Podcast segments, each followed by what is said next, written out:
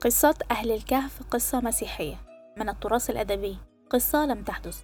حتى المسيحيين الذين ألفوها لا يؤمنون بها ويعتبروها قصة خيالية. هكذا جاء رأي محمد المسيح في الحلقة الفائتة التي استعرضنا فيها حكاية أهل الكهف كما جاءت في كل من التراث السرياني والإسلامي. هناك تشابه كبير بين القصتين من حيث أن فتية مسيحيين هربوا من بطش حاكم وثني في كهف. ودخلوا في سبات طويل ثم عادوا للحياة بعد أن بدل الله حكم القرية من الوثنية إلى المسيحية. وهناك اختلافات بسيطة.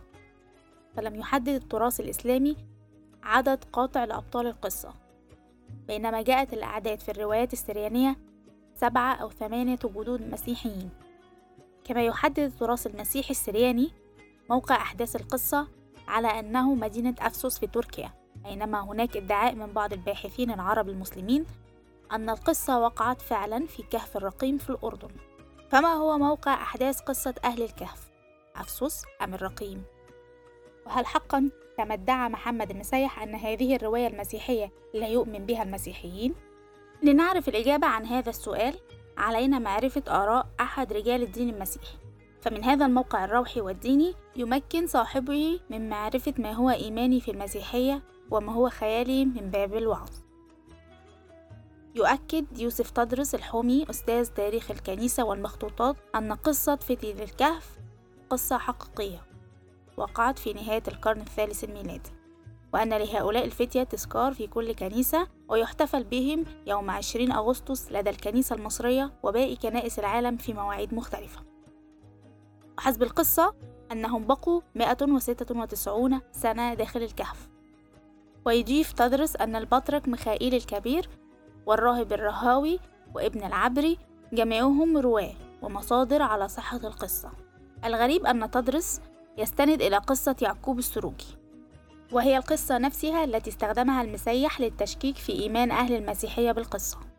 فإذا كان السؤال حول وقوع القصة من عدمه فالأمر يحتاج إلى أدلة أثرية ويمكن للمسيح التعبير عن رأيه كما يشاء. لكن السؤال هو موقف المسيحيين من قصة أهل الكهف. مع تأكيد من المسيح أنهم لا يؤمنون بها. هو ما ينفيه يوسف تدرس الذي يستند على مرجع المؤرخ السرياني زكريا الفصيح ويذكر اسم البابا يوحنا أسقف أفسس الذي سجل شهادة الواقع ويضيف أن كهف أفسس إلى اليوم مزار سياحي في تركيا مما يعني بالنسبة له أن القصة حقيقية وموقعها نفسي مزارا سياحيا ومستخدما إلى اليوم. يؤكد يوسف تدرس على أن القصة لسبعة جنود تمردوا على اضطهاد الملك للمسيحيين فذهبوا إلى الكهف هربا من بطش الملك وأمر الملك بسد الكهف حتى يموتوا بالداخل وكان هناك جندي مسيحي كتب قصتهم ودسها قرب الكهف حتى يحفظ ذكرهم. وعندما ذهب أحدهم إلى السوق يشتري طعاما الوضع تغير والمدينة مسيحية. والصلبان في كل مكان. وعندما أظهر عملته القديمة أثناء عملية شرائه للطعام خذوه إلى الملك بسبب قدم العملة وعودتها إلى العصر الوثني.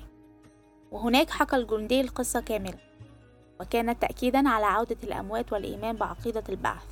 وبعد أداء مهمتهم ماتوا ثانية ودفنوا في نفس أماكنهم داخل الكهف. تخلصنا من أحد أسئلة حلقتنا حول موقف المسيحيين من الإيمان بقصة أهل الكهف ويبقى السؤال الآخر أين كان موقع أحداث هذه القصة؟ أفسس أم كهف الرقيم؟ ذكرنا في الحلقة الفائتة أسباب اعتبار البعض الكهف الرقيم موقع أحداث قصة فتية الكهف تطابق حركة الشمس مع الوصف القرآني وجود سبعة قبور بالموقع وبقايا جمجمة كلب كما أن الموقع ذاته يعلوه مسجدا وهو ما يتطابق مع وصف القرآن. أما بالنسبة لمن يعتمد على الرواية السريانية المسيحية فموقع الأحداث يمكن معرفته بشكل بسيط دون عناء البحث. القصة دونت على أنها حدثت في أفسس وهو السبب الذي جعل منها مزارا سياحيا كما وضح القمص تدرس الحومي. يبدو هنا أننا نقف أمام حالة من النزاع التاريخي الديني والأثري ولكن الإسلام نفسه لم يحدد موقع الحادثة.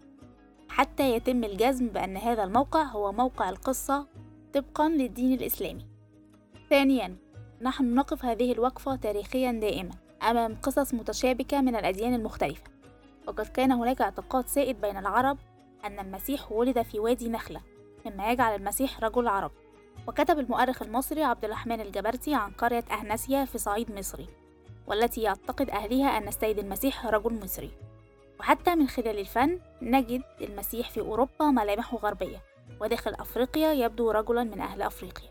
ولكننا نقف في النهاية أمام ثلاثة آراء حول موقع وقصة أهل الكهف. الرأي اللاديني ينكر وقوع القصة ومعقولية حدوثها. الرأي الإسلامي يؤكد القصة دون ذكر تفاصيل محددة. الرأي المسيحي يؤمن بالقصة ويذكر أنها وقعت في مدينة أفسس لكن في النهاية قد توجد اعتبارات لكون أفسس موقع قصة أهل الكهف. وهناك اعتبارات أيضا لكونها حدثت بكهف الرقيم وهو ما يبقي إجابة السؤال مفتوحة. تتوقف على تصديق حدوث القصة من عدم حدوثها أولا. ثم إلى أي فريق ننتمي حتى نضع الجواب. ونلتقي في حلقة قادمة من بودكاست تاريخ الإسلام.